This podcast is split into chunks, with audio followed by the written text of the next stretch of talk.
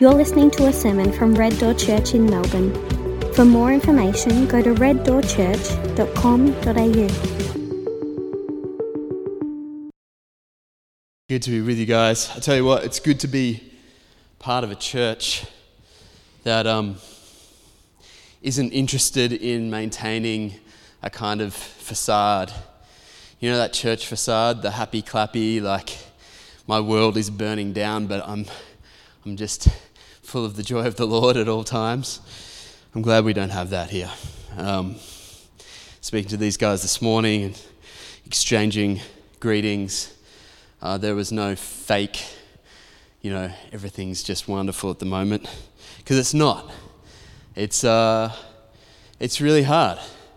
Uh, the longer lockdown drags on, the harder it is. Um, the more uncertainty we have about the future, the harder it is. Um, and uh, yeah, we don't need to hide that fact. Um, m- most Christians, for most of Christian history, have had it very hard. And um, I've noticed that something has shifted in my prayer life. I didn't really recognize it until just yesterday um, at the prayer meeting we had, but uh, I've noticed that I'm praying a whole lot more than usual, I'm praying, Come, Lord Jesus. I don't know if you've had that experience yourself, but just praying a lot like, Jesus, please come and fix this mess. Um, please come and renew all things. Please come and crush your enemies of, of Satan and, and sin and death and disease and, and, and make all things new. I don't know if you've been praying that, but I think we should be. Come, Lord Jesus. Um, that's our hope as believers. And believers always, particularly those who have been suffering, have always prayed that prayer. Uh, their hope has been not in th- this world, which is offering them little to nothing, um, but in the world that is to come. And that, obviously, as we've said time and again, is the meta theme of this whole book. 1 Thessalonians. Paul is talking to a church that's being persecuted, living in, a, in, a, in an empire, the Roman Empire, that demands absolute fealty, absolute fidelity, and they've turned away from the worship of Caesar to the worship of the Lord Jesus. They're suffering as a result of it, and so he wants to encourage them. And where he goes, he, he goes to the second coming of Jesus. That's the hope that we have, the unshakable Christian hope. And. Um, and so the prayers that we pray, Come Lord Jesus, come to have a deeper, richer, more um, pertinent, and, and almost like more um, urgent meaning when we pray them as suffering people. You see this actually in the book of Revelation, that picture of, of, of the, the, the, the, the, the kind of last things that we get in, in Revelation. Um, I think it's in chapter 6 where the martyrs, the, the Christian believers who have been put to death because of their faith, are crying out to the Lord, How long? How long, O Lord? Using the language of the Psalms, how long until you come and do justice? How long until you come and make all things new? And that, as, I've, as we've said, is the, is the big idea of this book, and it's the big idea of this passage that we've come to this morning, looking at the second coming of Jesus and what it means for us as believers. So, we've seen um, the last couple of weeks uh, a real anxiety in Paul and Timothy and Silvanus, an anxiety for the people back in Thessalonica. I think this really humanizes Paul, who we can sometimes think of as just this, this missionary machine. He's actually worried. He's, he's kind of being kept up at night with worry for the, his, his young church back in Thessalonica. You remember he was chased out of town after only about three or four weeks with them, and so he's worried for them. And he's worried because he's, he's afraid that they're, um, they're being persecuted. He's, he's afraid that they're being tempted by Satan to turn away from their faith. He's, he's worried that they're going to go back to pagan ways of living. We saw last week in terms of the way that they view sexuality. He's, he's worried for them.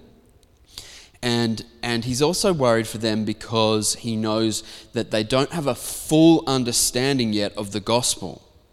He didn't get a chance when he was with them to, to really catechize them well. That is, to share with them the fundamentals of the faith. And so this causes him some anxiety. He says in verse 9 and 10 of chapter 3 How can we thank God for you in return for all the joy we experience before God, our God because of you, as we pray very earnestly, night and day, to see you face to face and to complete what is lacking in your faith? So that's something that's worrying him that they, there, there are these things that are lacking in their faith that he wants to be able to meet with them and fill up what's lacking there. It's not that the gospel is, is insufficient or lacking in any way, it's that their understanding of it is incomplete. This just causes him some anxiety. I remember experiencing this with Renee um, back the first time, kind of time that we uh, noticed one another um, was when we were both um, serving on a beach mission. Uh, it was called Theo's Beach Mission. It was like we ran a, a drop in center in Mallacoota for um, for Mallacoota. Yeah, that's where it was. Um, for, for, for young adults and teens. And uh, the object was to take all these people who were on summer holidays and to make a space for them, a safe place for them to hang out. Um, and to provide opportunities to share the gospel with them. The big problem with that whole thing, and I, I love it, and we, I think I went three, four, maybe even five years running because it was so it was it was such a good use of our time. But um, the the worry we had was what what happens when you share the gospel with some of these kids and they respond to it and then they go back home. No one no one that came into Theo's just about lived in Mallacoota or anywhere near Mallacoota. Most of us were from Melbourne, you know, so far away. So, what happens when you share the gospel with someone and you, you might not ever see them again? It causes some anxiety and it causes a sense of urgency like we want to share as much as we can with this person. And there were some in the group who were very blasé about it and were like well you just need to trust god and, and, and let them go and you know god will take care of them and he'll, he'll persevere their faith or whatever. But actually i think some level of anxiety about those people is right. It's what paul was experiencing here what happens if nobody takes up the baton? What happens if they go on and on without having a full picture of what the gospel means? So, the question for us this morning is what are they lacking in their faith? What is it that Paul wants to complete? What is it that they don't yet understand? So, let's look at chapter 4, verse 13. He says, We do not want you to be uninformed, brothers and sisters concerning those who are asleep, so that you will not grieve like the rest who have no hope. So, this is the context for our passage. What they're lacking is, is an understanding of what happens to brothers and sisters who have fallen asleep. So, if you know Paul, you'll know this is one of his euphemisms for death he'll refer to people who have fallen asleep, and what he means is they have died. Um, and, and so th- th- that's what he means here. That's what he means in, in 1 Corinthians 15. He uses the same euphemism, and the, the biggest kind of teaching he does on the resurrection, he says, If Christ has not been raised, your faith is worthless, you are still in your sins. Those then who have fallen asleep in Christ have also perished. So he's saying they haven't just um, died and are waiting for Jesus' return. They're died and that's it.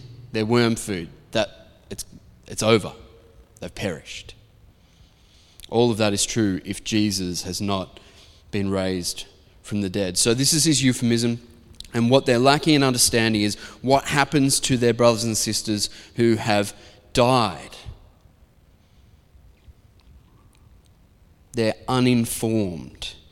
They just didn't have a chance to get to that part of the gospel message, and so they're feeling hopeless.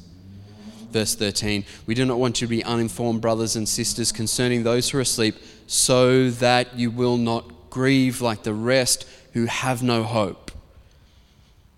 That's what they're experiencing in the moment. This sense of hopelessness, probably reading between the lines, what they're thinking is Jesus is coming back any day now. When he comes back, we'll all go to be with him. But what about the brothers and sisters who are in the ground? What about the brothers and sisters who have been put to death? Have they missed out because they didn't live to the day when Jesus returns. And Paul wants to speak to that and reassure them about the, the, the, the, comfort they can have knowing that those brothers and sisters won't miss out. And we'll get to that in a little bit. But the antidote he presents to them for their hopelessness is, is the only ground any of us have for hope as believers. If you want to grab a hold of and be tethered to hope that isn't contingent on the here and now, the in lockdown, out of lockdown dance that we're doing, or the, the have money, have no money dance, or the good marriage, bad marriage dance. Like if you if you want to have hope that extends beyond the subjective experience of this life, then the only ground you have for that is the death and resurrection of Jesus. That's the only hope we have. It's the death and resurrection of Jesus. That's where Paul goes every time he wants to give hope. It's the death and resurrection of Jesus, which, is, which makes it so tragic when you have people who don't believe in the death and resurrection of Jesus. And yes, I'm referring to all of your friends and family who don't believe in Jesus in the first place, but I, I also know Christians and Christian leaders who don't believe in the death and resurrection of Jesus. That is, they believe he died, they don't believe he rose again. I had a conversation with a minister of a church who doesn't believe in the resurrection of Jesus. I asked him, What, what, do, you, what do you think all of this is referring to then when they talk about resurrection in the Bible. He said, well, um, Jesus was raised in the hearts of his believers. That's what gave them the kind of motivation to get out and share the good news and plant churches and stuff. Because even though Jesus didn't really rise from the dead, because that's a miracle and that's absurd, he rose in their hearts. He kind of gave them uh, the good vibes to to commit their lives to the, the message of the gospel. Hmm. No.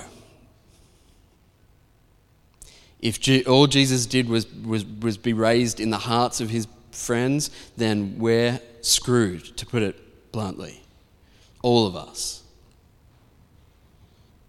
Paul makes this really clear in that passage I referred to, 1 Corinthians 15. If Jesus isn't really raised from the dead, you're still in your sins. You're still you're, you're, you're, you're, you're dead and gone forever. He says that in our passage that without the resurrection of Jesus, we won't have our own resurrection. It's only because Jesus was raised that we have any hope that we too will be raised. So in verse 13 and 14, he says, We don't want you to be uninformed, brothers and sisters, concerning those who are asleep, so that you will not grieve like the rest who have no hope. For if we believe that Jesus died and rose again, in the same way, through Jesus, God will bring with him those who have died, those who have fallen asleep.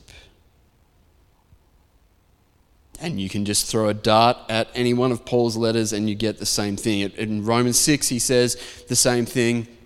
If we have been united with him in the likeness of his death, we will certainly also be in the likeness of his resurrection.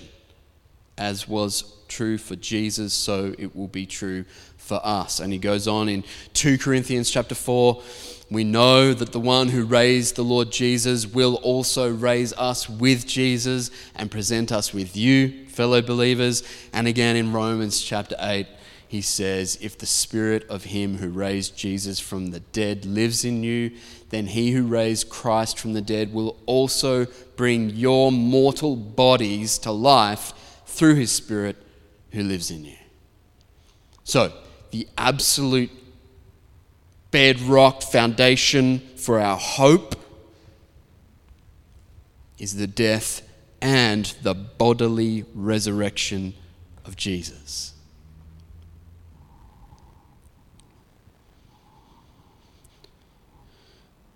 I remember another Christian leader, uh, this was at a funeral, and another Christian leader, a vicar of a church, who got up at the funeral and said that this, the guy who had died um, was now uh, going to be absorbed like a drop into the ocean of God's love, which is just flat out Greek philosophy. It's, it's Platonic, it's nonsense.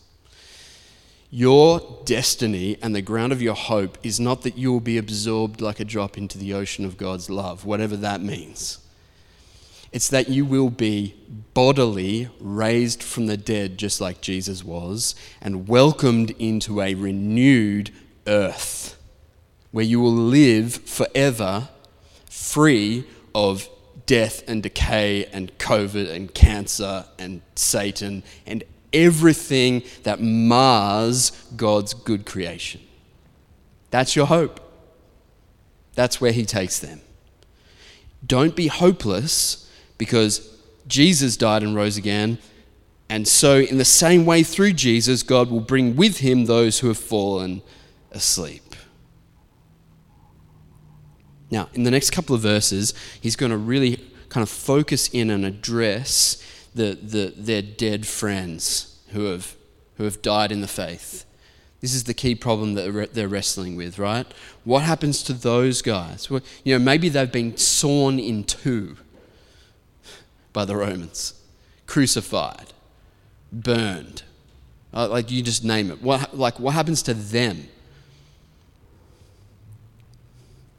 That's the issue, right? So let's read verse 15 through to 17.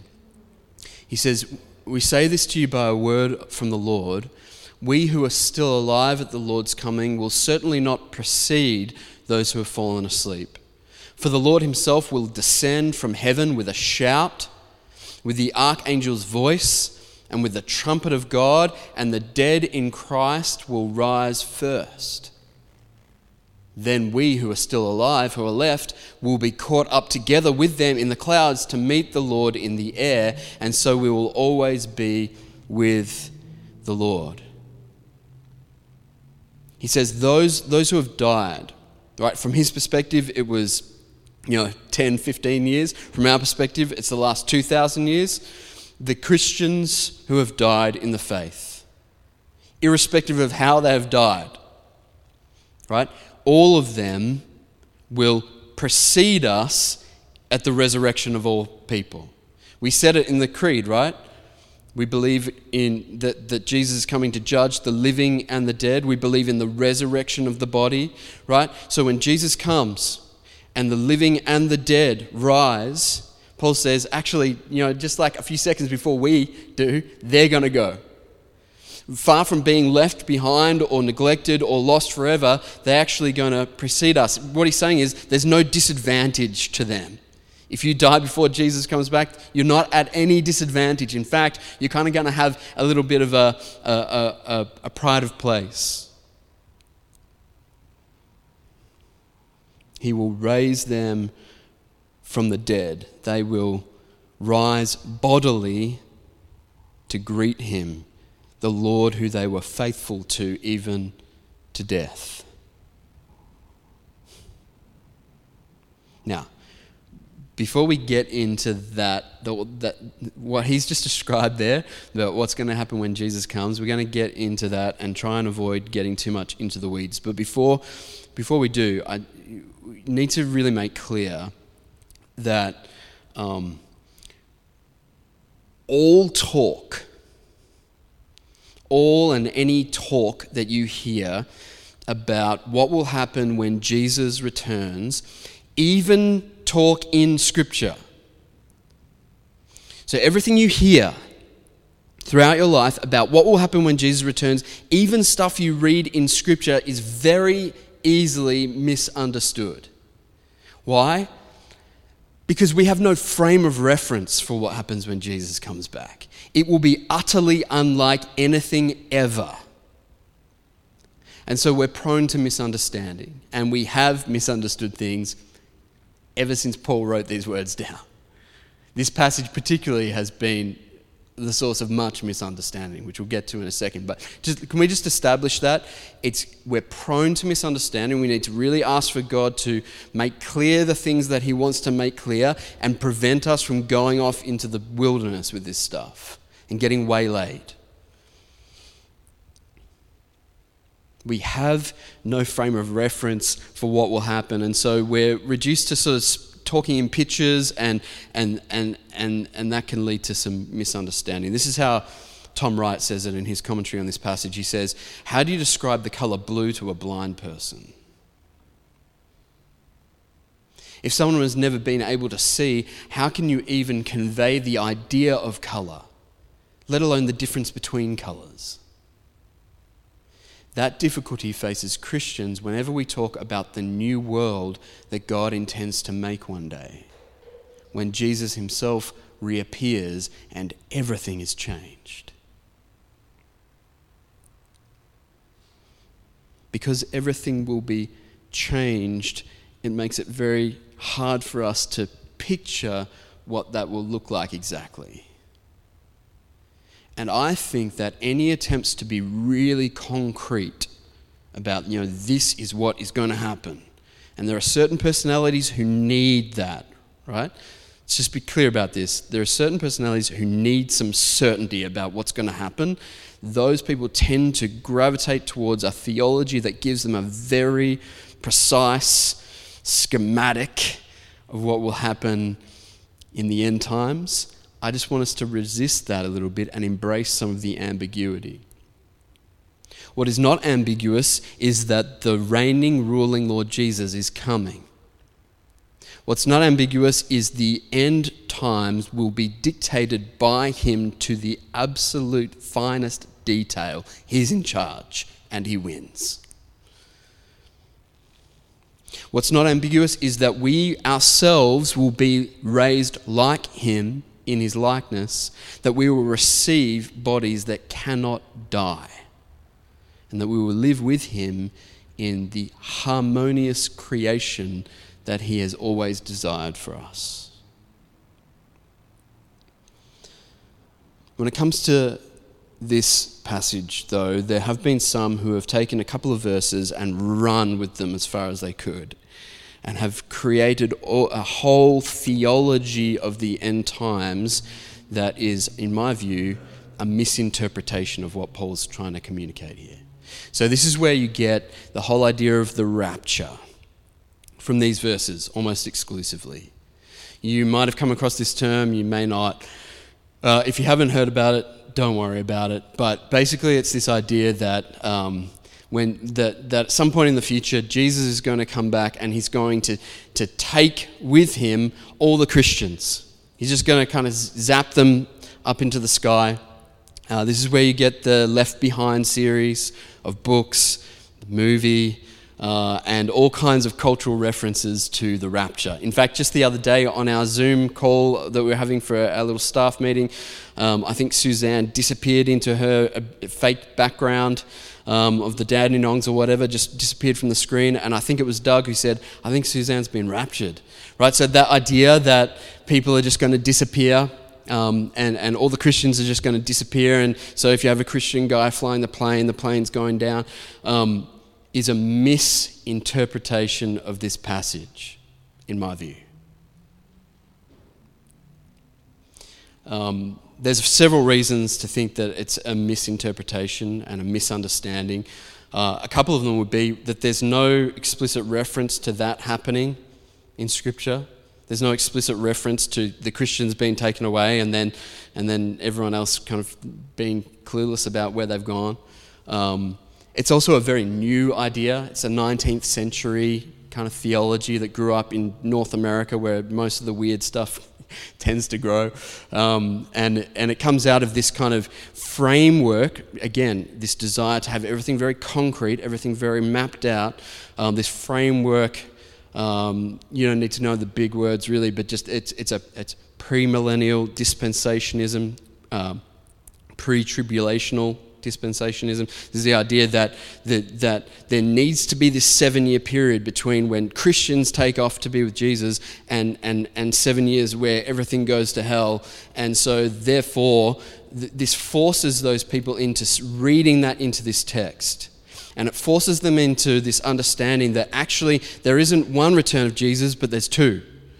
Or there's two stages separated by these seven years. And again, we're getting into the weeds way more than I wanted to, but I feel like I just need to just, just, just hit this one on the head, all right? So, in this understanding, this two stage understanding of Jesus' return, you need to have first this secret return to rapture his people. Um, rapture is just a, a, uh, a, translation of that in, in, our passage where it says they're caught up. So, um, verse 17 Then we who are still alive, who are left, will be caught up together with the Lord. So there's this two stage thing, right? Back to the two stage thing. He, they think there needs to be the secret one where Jesus sort of just pops his head in, but, but it's not the cataclysmic thing that splits the universe apart um, and ushers in the, the, the, the, renewal of all things. This is just a secret one where he just kind of pops in, grabs all of his people, and then um, and so that believers suddenly vanish without any warning, and those left behind won't know what's happening to them, and, and then Jesus kind of whisks them off back up to heaven, whatever that is. And then the second stage is the real second coming, when Jesus will conduct the final judgment, usher in the new creation, and all of that. Um, this doesn't exist in the scriptures. You're forced into this by having a very rigid map of what needs to happen at the end times according to our theology, okay?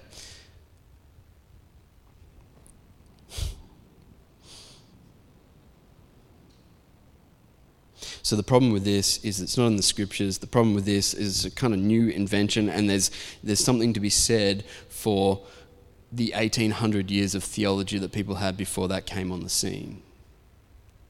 Particularly if you think, as many proponents of this do, that if you don't believe that, then you don't believe the gospel. Then you've got to deal with 1800 years of Christians who didn't believe the gospel because they didn't have your narrow misinterpretation. Anyway, I'm getting off. I'm getting worked up. Um, I don't want to see. This is the problem with this whole thing. It gets us off into the weeds. It gets us. It gets us away from Paul's intention in the first place. The word that he uses there to be caught up with the Lord. If you're ever unsure about something in Scripture, it's really good if you can find where else in the scriptures that thing is mentioned to try and grab some more context or grab some more understanding. If you can't find it anywhere in the Bible, you can then go to antiquity. You can go to first century literature and find, find out where, where do they talk about this there and what does it mean for them. Remember, biblical interpretation, the essential first step is to figure out what did the original author mean as he communicated to his original audience. So, when he talks about being caught up in the air, that, that kind of language is used two other times in the New Testament. What does it mean there? In, in the parable that Jesus uses it in, which is actually about the second coming, uh, which is apt, and in the book of Acts, where Luke mentions it uh, by way of narrative. Um, in both cases, this is the big idea.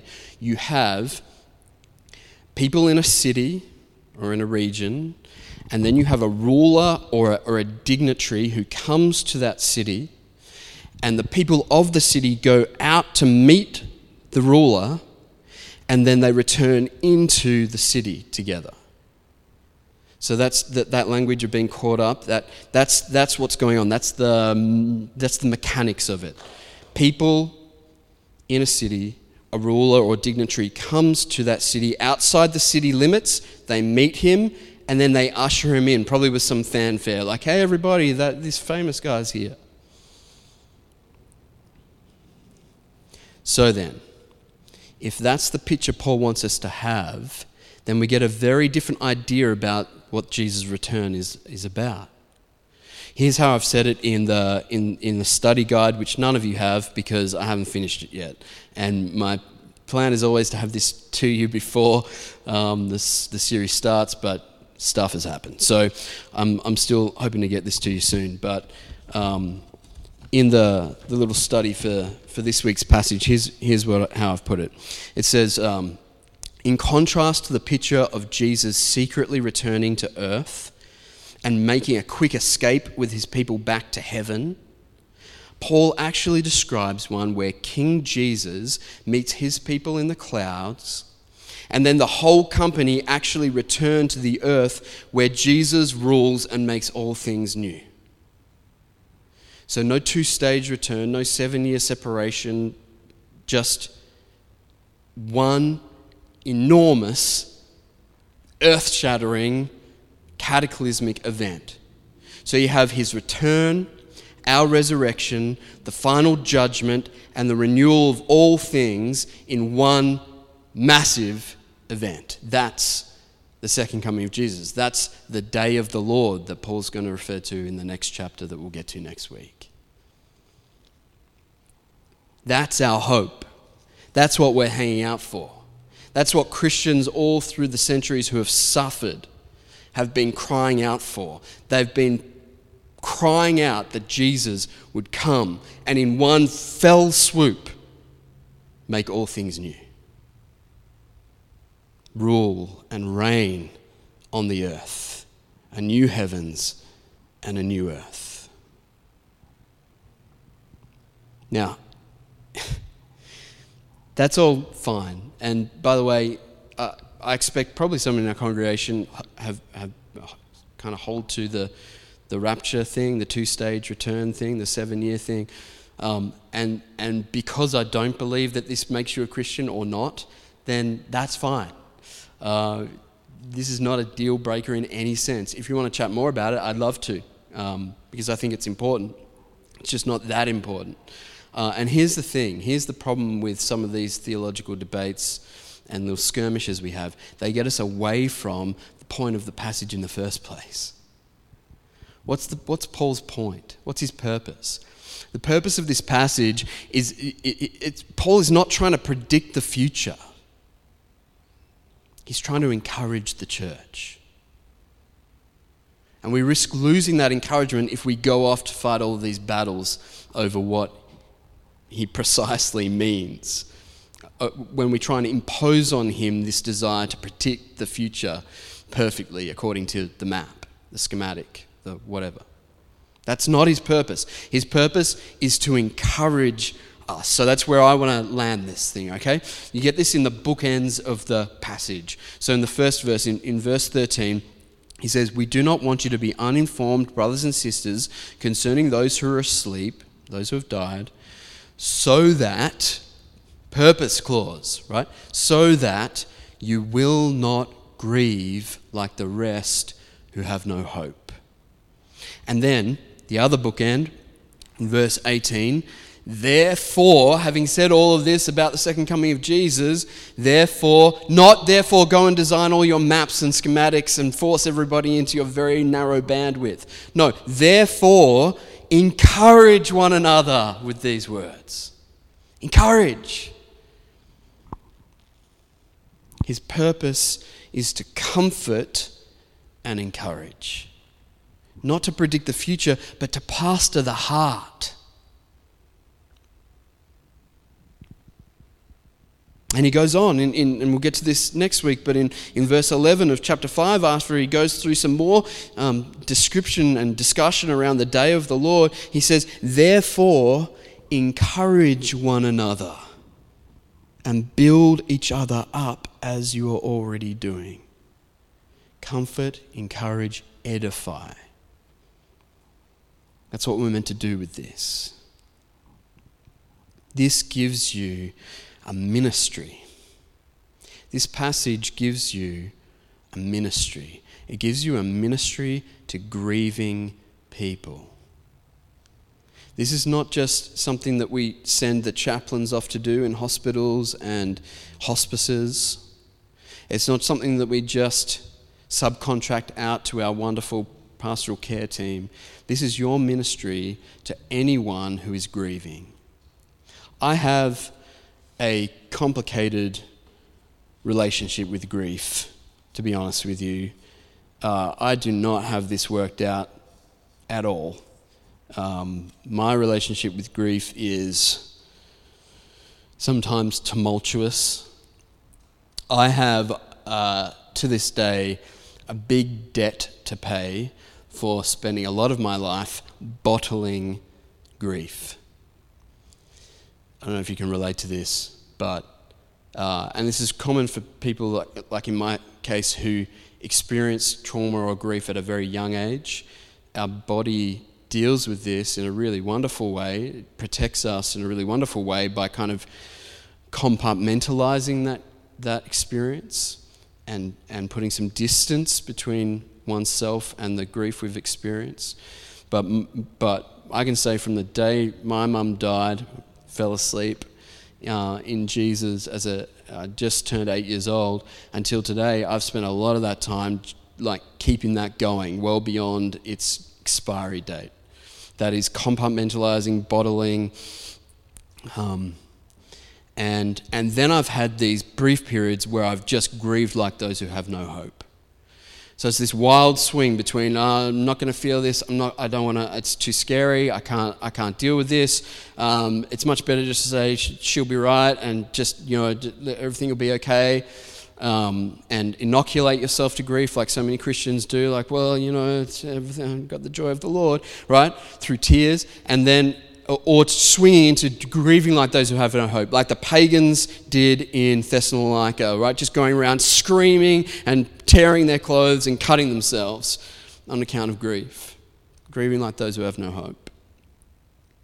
My experience has been complicated. I, during my leave, I wrote this article for the Gospel Coalition um, at Mother's Day.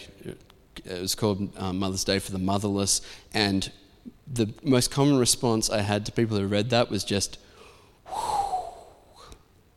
eek. Like, this guy's got some issues. There was just, a, I was just felt a lot of things writing that, and it's because I have a lot of repressed grief. What you can do for the eight year old or the 40 year old who was the eight year old, or what you can do for the 88 year old who has just lost their husband of 60 years, what you can do for anyone who is grieving, grieving the loss of a loved one who loved and trusted Jesus, what you can do for them is be a comfort and an encouragement. Don't be that Christian who goes to them, well, uh, well no, you shouldn't cry. You, I've, I've heard that advice in this church, and thank God I, I jumped on it immediately. But I've heard it said, well, you, you, we shouldn't cry because, you know, we believe in, the, in heaven. Nonsense. You see Jesus at the tomb of Lazarus, his friend. His friend has died, and he knows he's about to raise him from the dead, and even then he weeps. Because it sucks. Death is wrong.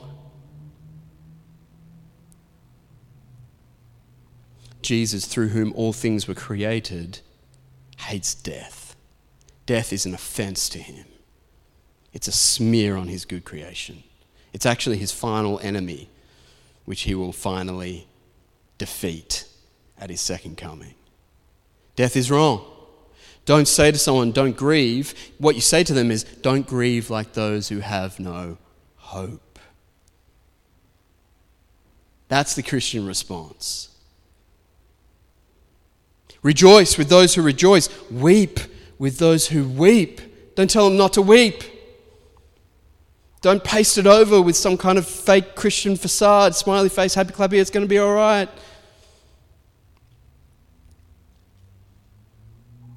Deeply grieve because death is grievous. But do not grieve like those who have no hope. When Jesus returns, and it could be before the end of this service, it could be in 25,000 years.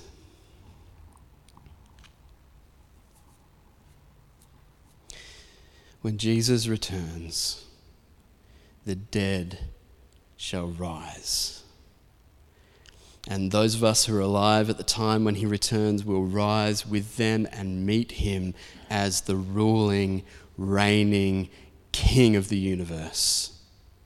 And then all of us together with shouts and fanfare and champagne and partying will return to the earth where Jesus will renew all things, resurrect all things, recreate all things to be as they should be and will be forever.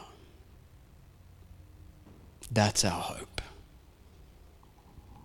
That's what I want us to hang on to in the midst of pandemic and even as so many Christians have done in the midst of persecution to the point of death. Come, Lord Jesus. Let's pray together. Father,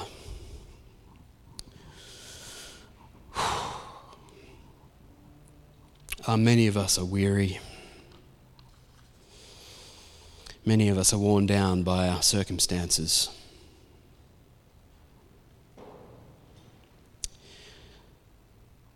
Thousands, hundreds of thousands, millions of us have had it far worse over the last 2,000 years. Some have been fed to wild animals. Some have been torn in two. Some have been burned alive. Many have been crucified, just like the Lord Jesus. And their hope and ours is the second coming of Jesus. And so we pray, even in the midst of our own grief and our own tumult, we pray, Maranatha. Come, Lord Jesus. How long will you delay?